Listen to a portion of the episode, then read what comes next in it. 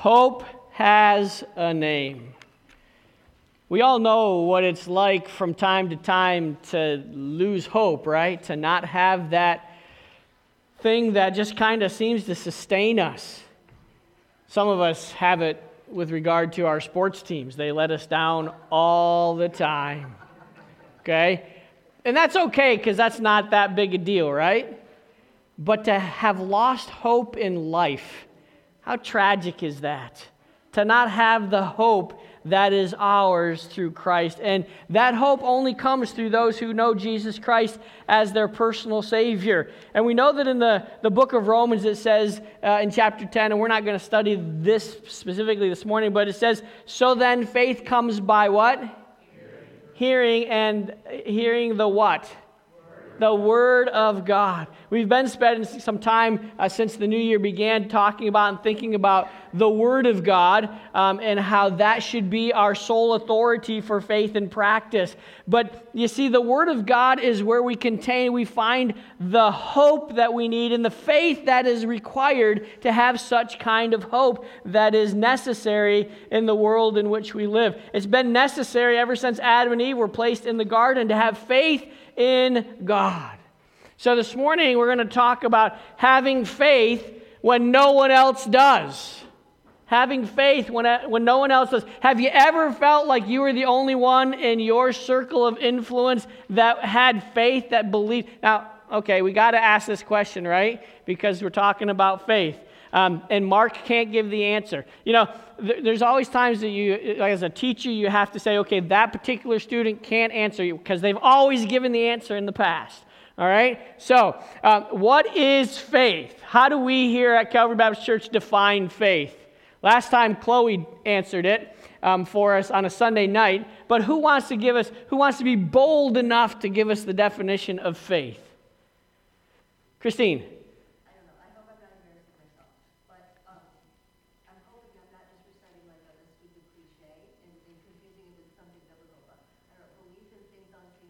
Okay? You can't go with that wrong with that definition because we start with that in Hebrews chapter 11, right? Um, Karen, go ahead. Okay, believing that God is able to do what he says he will do and ordering our lives accordingly. And God, we don't always see, in fact, we don't often see what God is saying to do except in the pages of Scripture, right? So we believe that he's going to do. Our faith has to have a resting place. We sing that in one of the old hymns, right? My faith has found a resting place, not in device nor creed, but in the ever living Word of God. Hallelujah for this book. We need this book in our lives. We need it every day. Okay? So faith is believing that God is able to do what he says he will do in His Word and ordering my life accordingly. In other words, when my life doesn't measure up to what the book says, what the Word of God says, I must change what? Not the Word, but my life. My life must be a reflection of what I'm learning and studying and reading in the pages of Scripture. We find that in our story this morning. Now, I, I want you to know that this is not a new series that we are beginning, even though we finished Second Peter last week. Um, but you know me, I kind of like to do uh, some Bible stories in between series. Okay, so we're going to do a Bible story this morning. It's a great Bible story. It's a Bible story that the kids love hearing in Sunday school, and they, they hear it taught um, here in our church. It's a, but you know what? I think adults love a good story as well, right? I mean, you can be captivated by the telling of an amazing story. And the stories that we find in the pages of Scripture, they're not folk tales.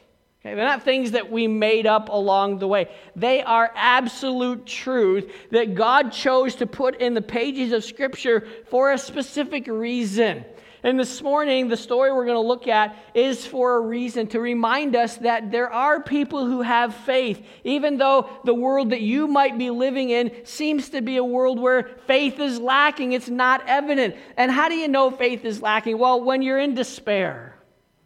When you look around and you say, wow, what in the world are we going to do next? Because it's just hard to figure it out. Isn't that the blessing of God's word? The principles found in the pages of Scripture are just as good for us today in 2023 as they were when they happened hundreds, thousands of years ago. They are relevant for us today because it is a living book. My faith is found a resting place, not in device nor creed, but in the ever living word. Okay? And we have that word. It makes sense to us. It, it, it's meaningful to us because we have that relationship with the author through the Son of God, Jesus Christ, who left this world after he accomplished his work on the cross of Calvary and then returned to heaven and kept his promise. What was the promise? To send the Holy Spirit. And the Holy Spirit now resides in us. He lives in us, and He helps us understand the pages of Scripture. We're going to look at this Old Testament story. And if you've looked at your note page, you may have figured it out by now who we're going to talk about. But our story is about a young man who rose to fame in Israel. Some might say that this story is the beginning of that rise to fame. However, as we'll see in our study this morning, his life of faith did not start here in 1 Samuel chapter 17. If you have not turned there yet, please take your copy of the scriptures and open to 1 Samuel 17. But actually, his rise to fame, his life of faith, if you will, actually started before 1 Samuel chapter 17. this is a great story. It's a story that I hope will not just say, oh, I, I, remember reading and learning about that when I was a kid, but I hope it's a study that will cause you to want to have more faith. And, and how do we have more faith? Well, we live more by the Word of God. We get into the Word of God more. We study it, we read it, we learn it. We let it become that thing which drives us, which compels us, which encourages us every single day.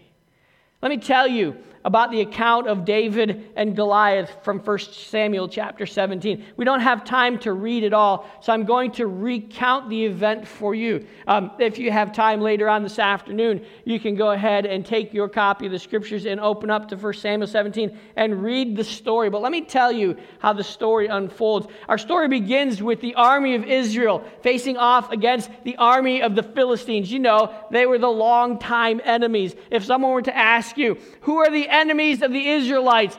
There's a long list of them, but the first one that probably would pop into your mind are the Philistines because they just seem to be the one that's just the, the thorn in the side, if you will. It just keeps coming back, the rock in the shoe. You know, it's just, come on, can we get over past these Philistines? They're always the ones who drag us down. So the army of the Israelites are facing off against the army of the Philistines. Both sides are geared up for battle. Israel's on one mountainside, the Philistines are on the other side, and there's a large valley separating them. And a man referred to as the champion of the Philistines, a giant from Gath, comes out into the valley and he begins to shoot off his big mouth. And he was, I'm, just, I'm not giving, I'm not, I'm not judging the guy at all. He had a big mouth because he was a big guy. All right? He was nine foot, six inches tall. Can you imagine how big his mouth must have been? You get the idea, right? He had a big mouth, and what came out of that big mouth was not good stuff. He came out and he began to mock the, Philist- mock the Israelite army. Who do you think you guys are? Look at me. I, I, I can take care of my, my people. You know, I'm the guy. You don't have to worry about anybody else. Uh, and he began to mock the Israelites. You guys are all short. You're small. You're tiny. You can't he on and on and on. And then he went from mocking the people, the Israelite army, to even worse. He began to mock the God of the Israelites. Now, can I tell you this? Mocking the God of the Israelites is not like mocking any other God. You know why? Because the God of the Israelites is the ever living, true, one and only real God that there is. He's the creator of the heavens and the earth. He's the one who called Israelite from one man named Abram, who changed his name to Abraham. God changed his name to Abraham. We're learning this on Sunday nights. And he made Israel into a nation out of nothing. There was no Israel until God called them out of the seed of Abraham. Not only is the one who brought Israel into existence, he is the very one who, after he created the world that we live in, in six literal days. Everything he created, he spoke out of his mouth, and as he spoke it, it came to be. That God is also the same God who keeps it all in order. If there weren't the God of the Israelites, the one true God, we wouldn't have a world, it would fall apart. So, this God is an amazing God. He is the God of all gods. He's the only true God. And so, when Goliath started mocking the God of the Israelites, he was mocking the only God that existed and still exists today the one true God. And so, David happened to be well, he was there because he was being obedient to his father. His father said, David, I want you to gather some supplies. I want you to gather some of your brother's favorite things, and I want you to take some of the best stuff that we have here, I want you to take it to the battlefront. And I want you to give the care package to your brothers. And I want you to give something to the command, their commanders. You know, he's a father's heart, right? He wants to keep his son safe. So he says, butter up the commander a little bit, make him feel good, make him feel happy, and then take this to the king. So David was simply doing what he was supposed to be doing when he heard this big mouth come out and mock the God of the Israelites. And David's first response is, What is going on here? And every time Goliath, this, came, this happened day after day, um, probably multiple times throughout the day. And so David said, He can't figure it out. And every time Goliath came out, uh, the Israelites kind of just go, Oh, not him again. We really don't want to see him again. And, and, and so Goliath came out. He issues his challenge. He says, Hey, you guys pick one man from your army to come out and face me, and, and we'll do battle one against one. Whoever wins, you know it's going to be me, he says. Whoever wins, the other army won't die, but they'll be the servants, and the nation will be the servants of the other nation. You know, doesn't that make so much more sense than the cowardly way people do war today? Where they go and attack schools and hospitals and, and, and, and people that have no, able, no ability to defend themselves.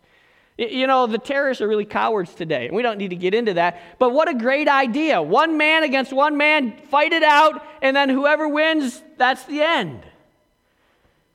And David can't figure out why there isn't one Israelite who will go and fight this man. Because he understands it's not the man fighting, but it's God fighting. So, as Goliath continues on and on and on about how great he is, David says, well, Who's going to go fight this guy? And what's the king going to do for the person who fights this guy and beats him eh, for his family? What's, what's the king going to do? You can't even find the king. The king should have been the first guy out there to fight. You know, the king wasn't a short person by his. Yeah, the Bible tells us when they chose Saul to be king that he stood what? Head and shoulders above everyone else. He probably was only a foot and a half, two feet shorter than Goliath. Now, that could be a big difference, but still, he should have been out there representing the nation of Israel, not just in the one fighting, but in the spiritual battle. He should have been the leader. Instead, he's off someplace not, and have to go find him. And so it says that the word spread, and Saul heard that there was a man who was willing to fight Goliath. Oh, yes, there's somebody who's going to do it. And so bring this, bring this person before me, he says. So in comes this young man, probably a teenager. His name's David. And Saul looks at him and says, You can't go fight Goliath. You're, you're small. You're just a boy. Who, who, do, you, who do you think you are? And David explains to him, Listen, look, uh, I know that I'm small, but I kept I take care of my father's sheep. And one time, uh, a, a, lion came out to take the sheep and to, to destroy the flock. He said, and I grabbed the lion by the beard and I slew the lion. And another time, a bear came out and was going to take the sheep, and I went up against that bear and I slew the bear. And just as, here's the key, just as God delivered the lion and the bear into my hand, so he will do with this Philistine, this uncircumcised dog who dares defy the armies of the living God. I'm the one, not me. God is going to give me deliverance and he's going to take the battle on. Let's go do it. So Saul says, Okay, all, all right, I, I hear you. But listen, you at least need to take the necessary steps. Put my armor on. Now remember, Saul is head and shoulders above all the Israelites, right? And David is still a boy. So Saul says, and of course we know and understand that the king's armor is the best, right? Because the king's got to be the guy protected when they go into battle. So the problem is, Saul is head and shoulders above everyone else. David's a boy, and David puts this armor on. He can't even walk. Oh, he says, I can't. No, never mind. I don't need this. I, am going to trust my God. I'm going to go fight against him with God's power, the armor of God. Now, that's a little different armor than we have today available to us through Ephesians chapter 6. But nonetheless, David says, I'm going in the power and the strength of my God. So he went over and he grabbed five stones out of a brook. He took his shepherd's staff and he starts to walk out into the middle of the valley where Goliath is shooting off his mouth. And Goliath says, What are you doing? Who do you think you are? Why do you send a boy to do a man's job? And David looks up at Goliath and he says, He says, You listen. He says, You come to me in the strength of all your armory, all your weaponry. I'm coming to you in the strength of the Lord my God. And my God is going to give me victory today, and I'm going to chop your head off, and I'm going to feed the bodies of the Philistine army to the birds of the air. Oh, you think so, huh? Let's get at it. So, David, what does he do? He does something that nobody else was willing to do. He runs toward the giant. He reaches into his pocket. He grabs out one of his stones. He puts it into his sling and he starts to wind it up and he lets it go. Now, what is the chance of David's stone hitting Goliath right between the eyes? It's not like we've got a, a, a rifle with a scope, 50 caliber, that's going to take his head off. He can perch somewhere up. At, no. He's got this sling and he's got this stone, and he's winding it up and he lets it go. And and the song says one little stone went into the sling, and the sling went round and round, and one little prayer went into the sky, into the heavens where the God of the universe resides, the God of the Israelites resides. God heard that prayer, God answered that prayer, and God took that stone and put it right between Goliath's eyes. And the giant came crashing down. Don't you love that part of the song? And the giant came tumbling down. All right? So we see that David's stone, by the, by the guidance of God, struck the Philistine giant in the head, took him down, and David walks over. I'd like to know where the armor bearer for, for Goliath was, but he must have ran away once he saw it. Maybe, maybe the giant fell on him. I don't know. But he didn't do anything to protect Goliath after he fell. So David goes over, he grabs Goliath's sword, and probably with as much strength as he had, he picks up the sword and he drops it down and he chopped off Goliath's head. You know what the Philistine army did? They turned tail and ran. And it didn't take long for the Israelite army to say, Hey, we got him on the run. So they, they pursued him and they slew them. They, if we can use the word, and it's not a bad sense of the word, they slaughtered the, Israel, the Philistine army. God gave them a great victory on that day. The Bible says David picked up Goliath's head and he took it and he presented it to the king. God did this. God gave us victory. God beat the Philistines on that day. Can I tell you something? It's not a surprise. I hope it's not a secret. That same God that gave David victory over Goliath is our God. He's the same God that saved you and I.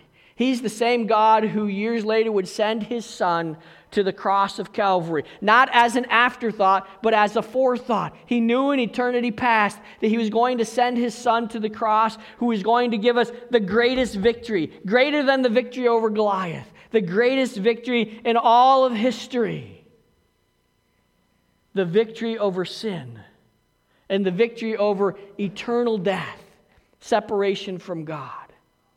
What a great victory that was given to David, but we have a greater victory given to us. This event of David defeating Goliath was, a, was an event that caused the Israelites to rejoice. It brought back hope to the Israelites. They now knew that God was on their side. They were reminded that nothing could stop them from accomplishing what God would have them accomplish. They could live in faith. And this morning, that's what our focus is. Our focus is living in faith, walking in faith, growing in faith. And so we want to now dissect this event that happened in history, this, this true life story. What, do, what can we learn from it? So let's ask God to bless our time together in His Word, and then we're going to see if we can learn something from the story of David and Goliath. Our gracious Heavenly Father, we come before you today. Wow, what a great story. Makes us excited even as we think about it today of how you took a young shepherd boy and you, you gave his stone the, that came out of his sling the most accurate landing spot between the eyes of the nemesis of the Israelite army, the enemy of God. And Father, you directed that stone to have the greatest impact. And as you directed that stone, you are able today to direct our lives to have the greatest impact. You're able to give us wisdom and direction as we submit to the pages of Scripture and the teaching of the Holy Spirit in our lives. So we'd ask, Lord, that as we look at this passage in more detail, uh, that we would learn from it, that we would be able to understand how we can apply faith more uh, often in our lives, regularly, if you will. Father, bless our time in your word this morning. In Christ's name we pray. Amen. So, how do we put how do we get this same kind of faith that David had active in our lives? Well, it's already active. If you put your faith and trust in Jesus Christ, you have that faith. And here's the good thing. We don't have to go looking for that faith. We don't have to try and find it on our own because if we read in Ephesians or in gone out of my head. If we read Ephesians chapter 2 verses 8 and 9, what does it say there?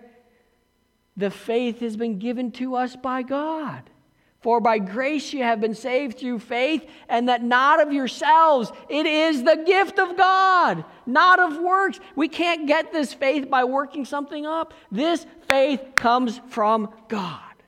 He implanted it in our hearts.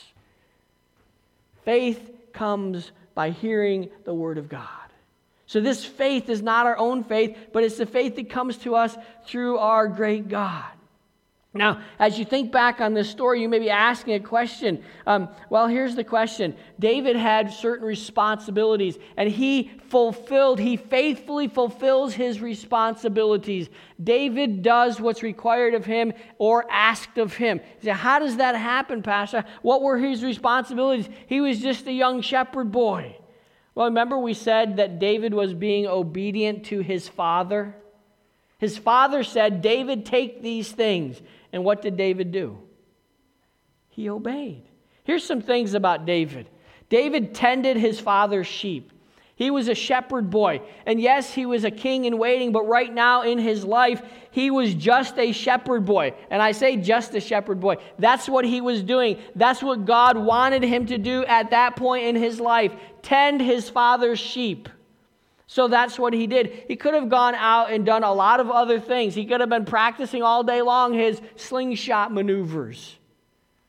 But he was faithfully tending his father's sheep. He was taking care of those sheep, the few sheep that they had in the wilderness, and they needed those sheep to keep them alive. It was their livelihood, if you will. David simply did what God wanted him to do. And most of the time, he was doing it all by himself, not where there was a great spectacle of people looking at him, seeing him do such a magnificent job of tending the sheep.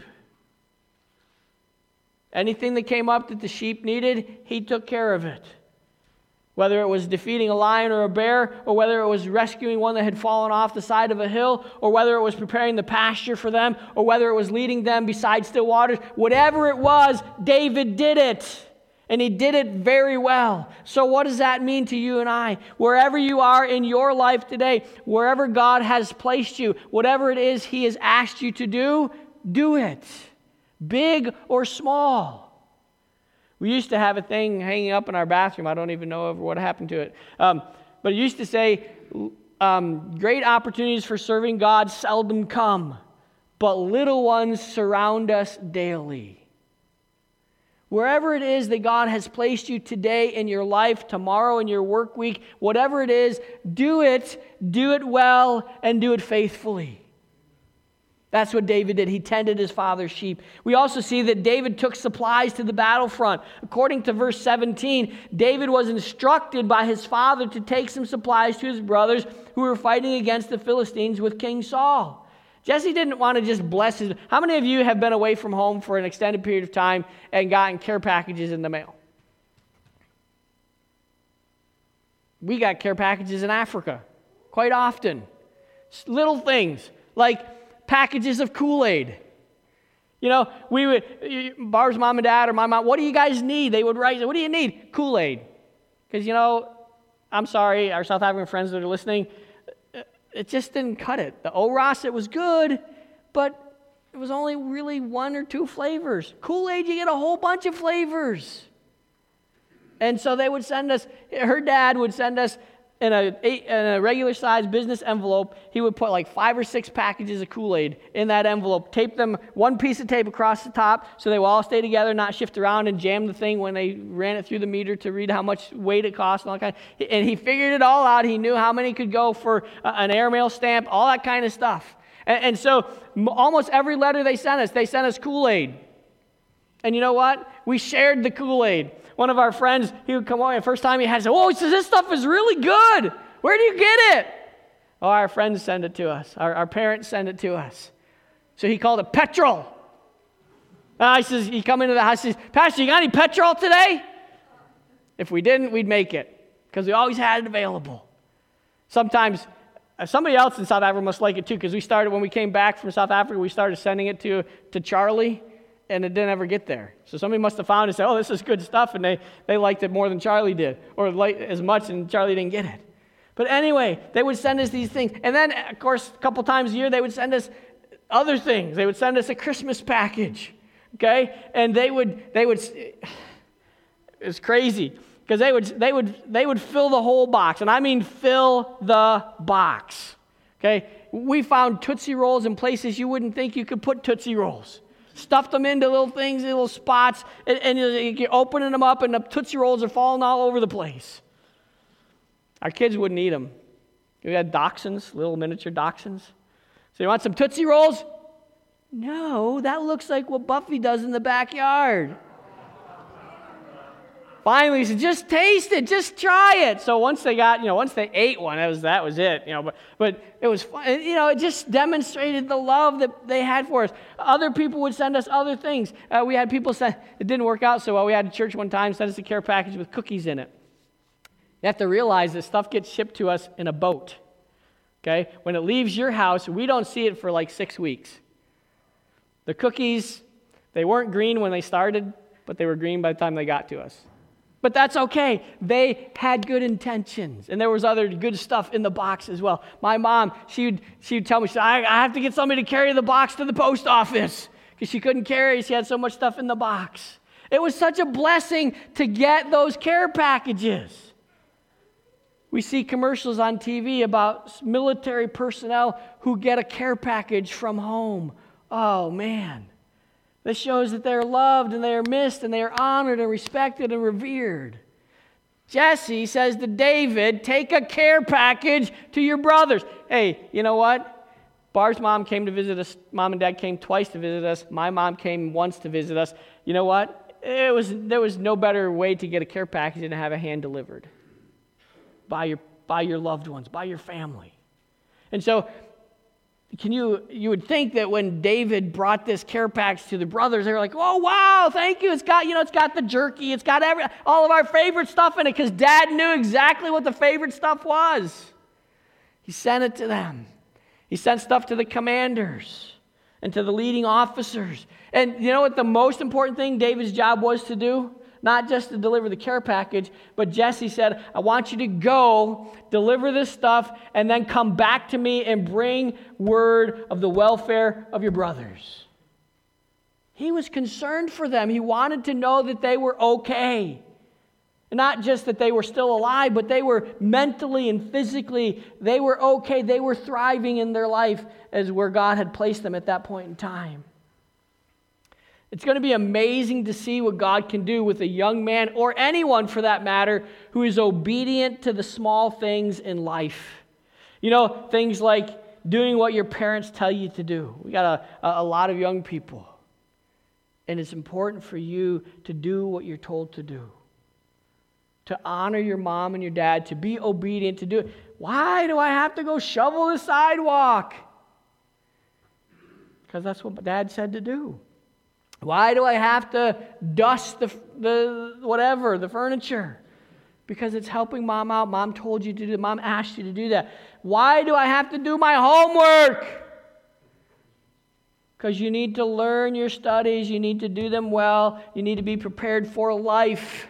You see, all the things that mom and dad tell you to do, the things that your teachers tell you to do, the things that your boss tells you to do at your part time job, they are preparing you, they are grooming you, they are getting you ready to do the next thing that God asks you to do. If David would have said to his dad, I don't want to go take care of the sheep today, he would have not have had the opportunity to defeat the lion and the bear and be ready and prepared to defeat Goliath. The little things that we do provide us with the opportunities, the preparation, and the maturing to do the next thing that God wants us to do. David was obedient, David was being groomed for a much greater job. David was obedient in the small things so he could learn to be obedient in the bigger things. Before David became king, he became a soldier the greatest soldier of Israel at the time. Remember the song the women of Israel used to sing? Saul has slain his thousands and David his tens of thousands. If David was unwilling to be prepared by God beforehand, he would not have been the, the great soldier that God made him into. We have to be willing to do the things that God calls us to do. And that's all part of being obedient to God's plan and God's will for your life. We also see that David's fear of the Lord calls him to action in verse 10 of chapter 17 and then verses 23 through 32. He was called to action because of his fear of the Lord. And can I remind you that the fear of the Lord is not being afraid that God's going to send a lightning bolt out of heaven to strike you dead? Now, let me say that at any moment in time, God can take you home. Whenever it is he has ordained for that to happen. But He's not a God who's sitting up in heaven waiting to zap you when you step out of line. That's not the way God is. He's a, I mean, we just finished studying Second Peter, right? And it says, God is long suffering towards us all. He's a long suffering God. He, he will judge you if he needs to, but that's not his first course of action. He's patient with us, He's endu- he endures with us. The fear of the Lord is something far greater. The fear of the Lord is the awe and the reverence and, and just the, the, the straight out love that we have and desire we have to obey Him. The fear of the Lord is a person who lives by faith, who understands who God is from the pages of Scripture and wants to please Him with their life. There are things in this story that we've read that could have paralyzed David with fear. I mean, can you imagine? He's a teenager and he goes to deliver this stuff to his, his brothers and he sees this nine foot six inch giant out there running off of the mouth about how impotent the God of Israel is and how worthless the Israelite army is. I, I don't know about you, but I might be afraid of that. I'm a shorter person anyway. Um, but to see somebody that big, even if you're six foot, nine foot, six inches, is big. And it could scare you. It could paralyze. Obviously, the rest of the Israel army was paralyzed by fear. That's why they wouldn't go face him. David, however, was not. Let's take this a little bit further and see how the fear of the Lord caused him to move into action. First of all, we see Goliath's insults and Israel's inaction. Goliath said, I defy the armies of Israel this day. I defy you. I am, I am throwing out the ultimate challenge. And this ultimate challenge is not like when you're playing uh, in your backyard and says, whoever wins this round is the champion of the universe. I mean, we did that all the time, right? I can't tell you how many champions of the world we had in a week's time. You see, David or Goliath says, I defy the armies of Israel this day.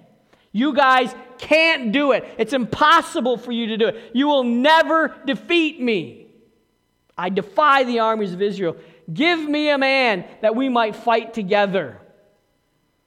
The Israelite army, when David says, what, Why is everybody so afraid? They say, Have you seen this guy? Have you, he's come up, he surely has come up to defy Israel. Do you see him? Nobody in their right mind would want to go against him. David says, you got to love David's response, right? And, and can I tell you this? It's not out of naivety. It's out of faith in God. David says, Who is this uncircumcised Philistine that he should defy the armies of the living God? Who does this guy think he is? Talking about our God that way. He doesn't have any right to talk about God that way. Boy, should we have that kind of zeal and fervor for our God. How many times a day do you hear the name of the Lord taken in vain and don't say anything about it? David says, Who does he think he is? He can't talk about my God that way. He had a deep personal relationship with God. And he says, You're not going to talk about my God that way. And so, after the insults and the inaction, we see David's intervention and the incredible feats that he lists as his resume. Eli- David's brother Eliab asked the question uh, what, who, who did you leave those few sheep with in the wilderness? You know, that's, the, that's how we live. You shouldn't be here. What are you doing here anyway?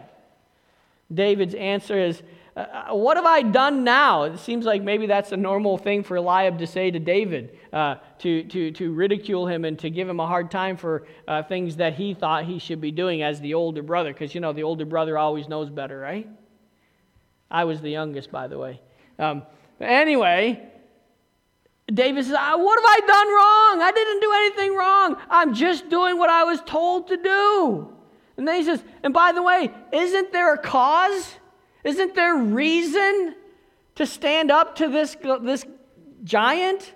Who does he think he is? David can't understand why his brother is so upset with him.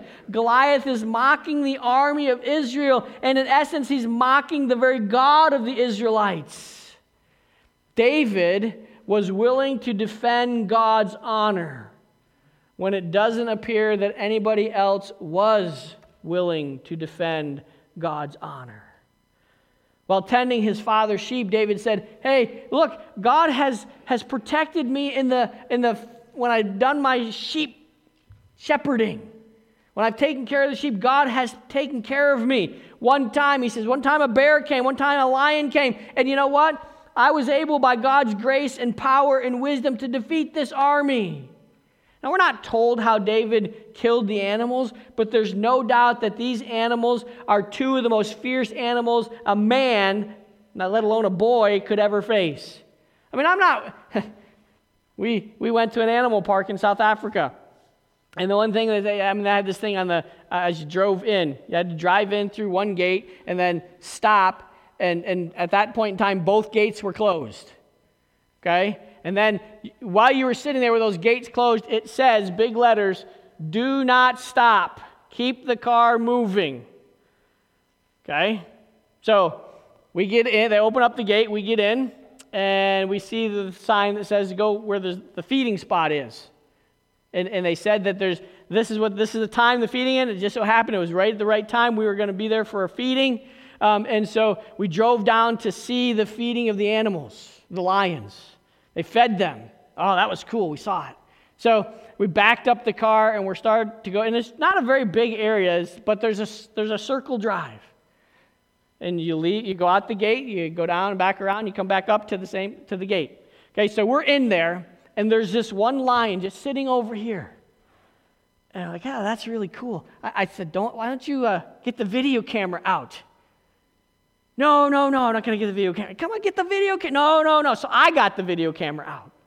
And while we're stopped, I'm getting the video camera out. I won't tell you why. I mean, I told you why. I'm getting the video camera out, and, and I, I look up, and all of a sudden, the lion is no longer sitting down.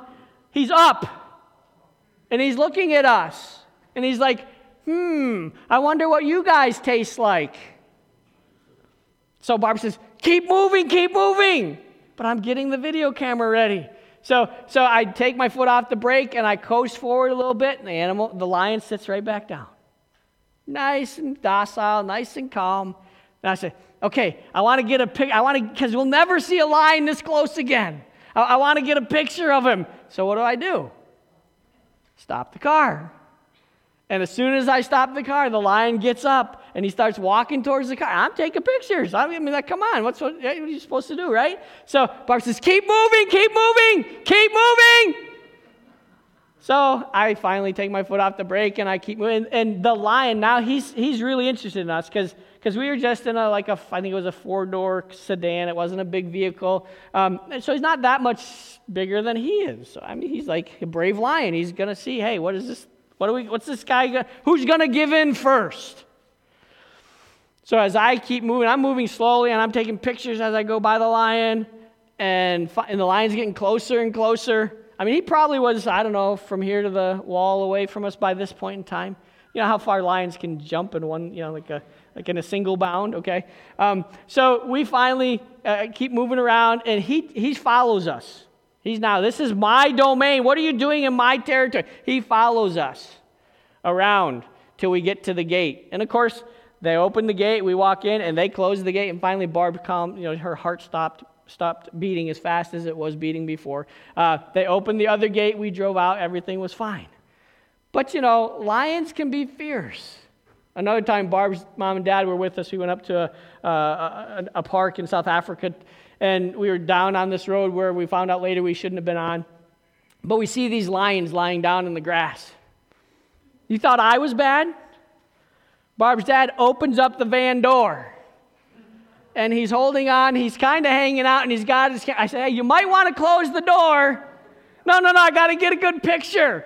No, no, no. I said, these are not tame animals, okay? These are really live, wild animals. They can turn on you in a second and you'll be gone. You, please close the door. Okay, okay. So finally he got his last picture and closed the door. You see, these, these are real dangerous animals. They can kill you with one slap of the paw. That's a, have you ever seen a lion's paw? They are huge. We, we've seen the footprint they leave behind, they are massive. David says, God delivered them into my hand. And as God delivered them into my hand, he will deliver this uncircumcised Philistine into my hand. You know, that was about the worst thing you could say about another person if you were an Israelite. Uh, uncircumcised. Uncircumcised. You know what that means? Not one of us, not one of God's people, not one of the chosen. They're about as equal as a dog in the eyes of the Israelites. And dogs weren't pets back then, by the way. They were useless creatures that could sometimes be vile and vicious. This uncircumcised dog has no right talking about our God that way. Somebody should do something about it. And if nobody else will, David said, I will, by God's grace. Well, we need to continue moving on. We see here in our text this morning that David's faith fells Goliath. How did David defeat Goliath? It wasn't by the stone and the slingshot. David was presented to King Saul. Oh, we found somebody. Let's bring him up. Give him to Saul. Word reaches Saul that there was a man who was willing. David comes to him, and David says, Saul says, You're just a boy. I thought we had somebody who would do the job. You can't do it, you're too small. David assures Saul that he can get the job done not because of his skills, but because of his God. Not because he was a great warrior, but because he was a, a boy who had great faith. David practices with Saul's armor. Saul felt the best thing he could offer was his armor. So David tries it on. He can't walk around. He can't use it. He can't do anything in it. He says, No, no, no. He says, That's thanks for the offer, but it's not for me. He gives the armor back to Saul.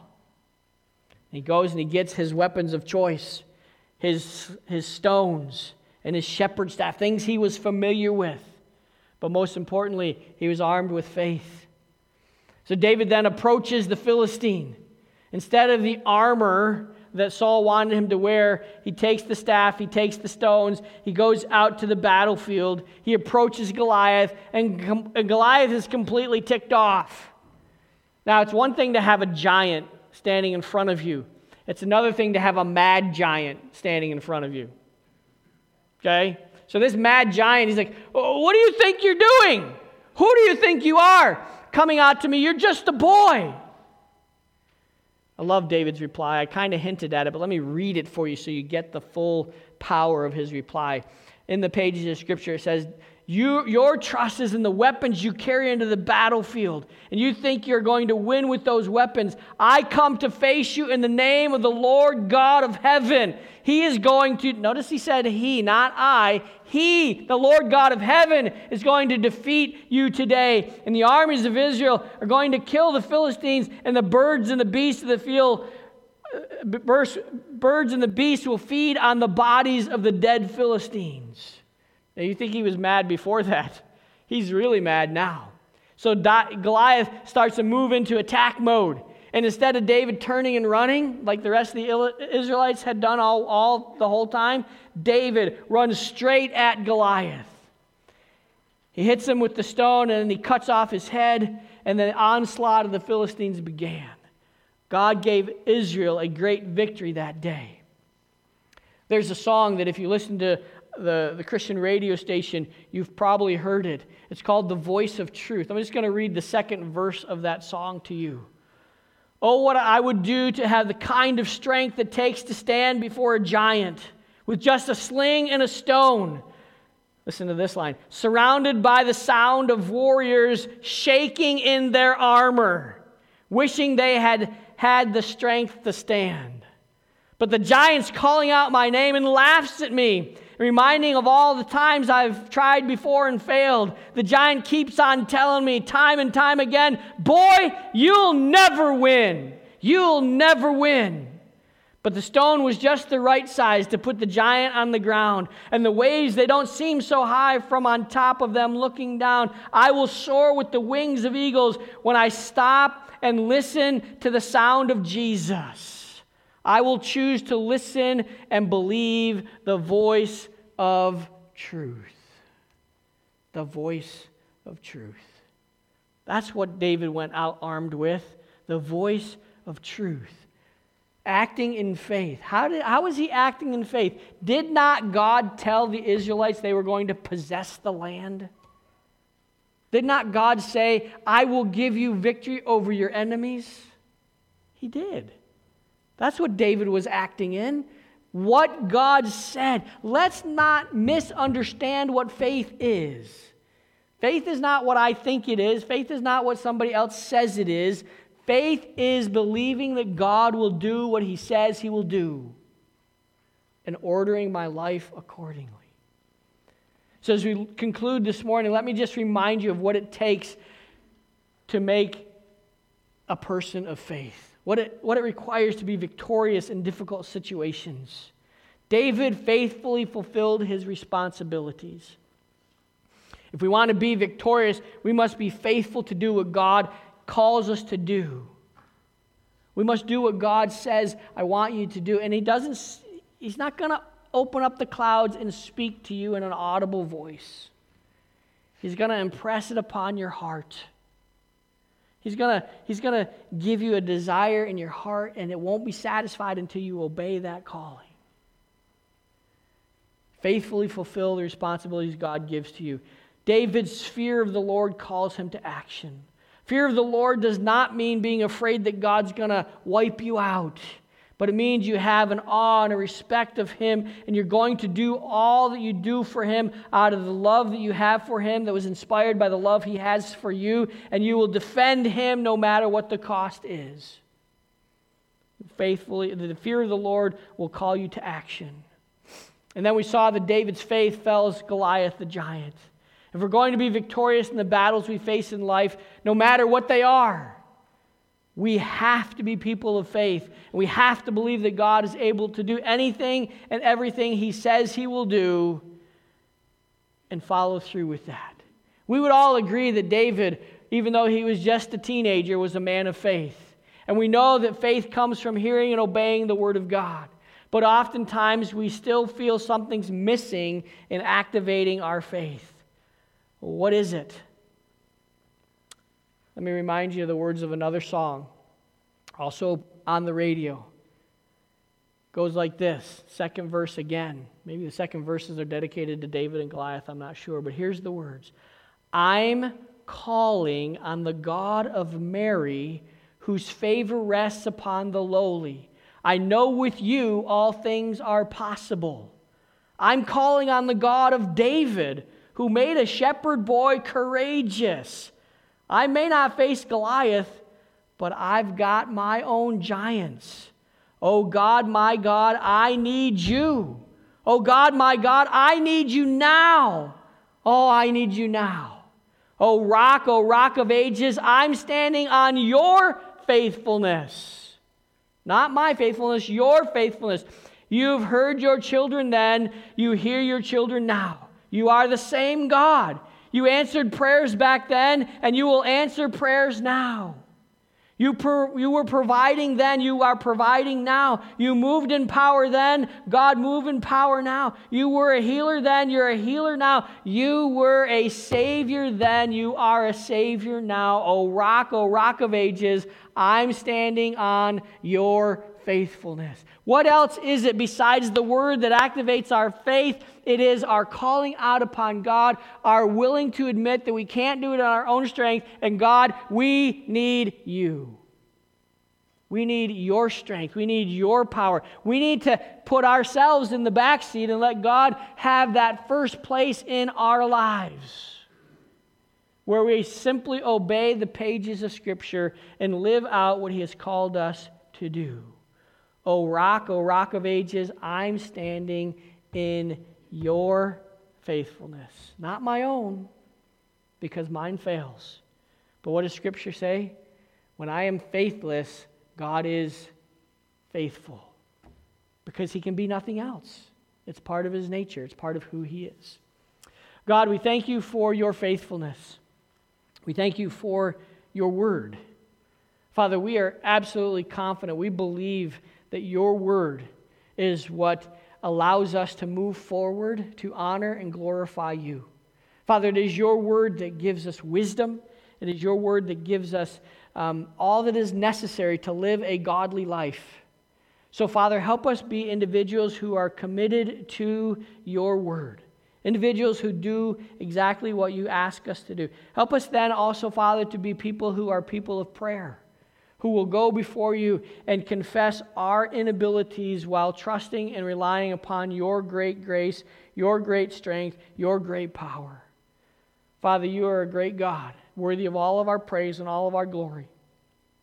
Father, you are able to deliver us from whatever the difficulties are that we're facing as we rely upon you through your Holy Spirit to give us wisdom. Thanks for your word because it contains all that we need. In Jesus' name we pray. Amen.